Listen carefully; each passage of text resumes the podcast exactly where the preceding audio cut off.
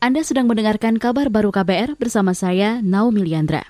Presiden Joko Widodo kesal anggaran subsidi pupuk yang besar tak berbanding lurus dengan produktivitas hasil pertanian. Saban tahun tak kurang dari 30 triliun digelontorkan untuk subsidi pupuk.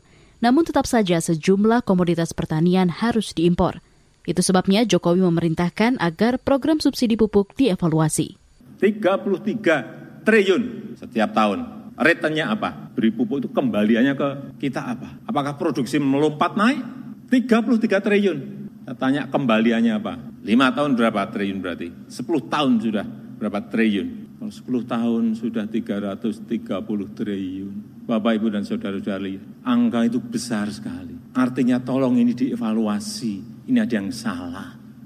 Itu tadi Presiden Jokowi dalam Rakernas Pembangunan Pertanian 2021 yang digelar virtual di Istana Negara hari ini. Jokowi menekankan bahwa ketersediaan lahan, pupuk, dan bibit menjadi faktor penting untuk mendongkrak pertanian nasional. Ia meminta upaya pembenahan tidak bersifat rutinitas belaka, tetapi mendorong munculnya terobosan dan inovasi. Kita beralih ke berita selanjutnya. Menteri Koordinator Maritim dan Investasi Luhut Panjaitan menyatakan tragedi jatuhnya pesawat Sriwijaya Air SC-182 harus jadi momentum perbaikan sistem pemeliharaan pesawat. Hal itu diungkapkan Luhut di sela acara peluncuran Gerakan Nasional Bangga Buatan Indonesia yang digelar secara daring. Luhut juga menyampaikan bela sungkawa kepada keluarga korban.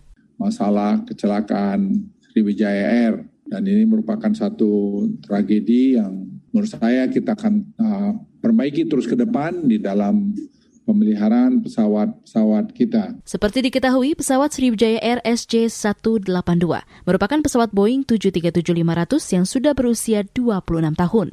Namun Direktur Utama Sriwijaya Air Jefferson Irwin mengklaim kondisi pesawat dalam kondisi baik dan tidak ditemukan masalah sebelum terbang ke Pontianak.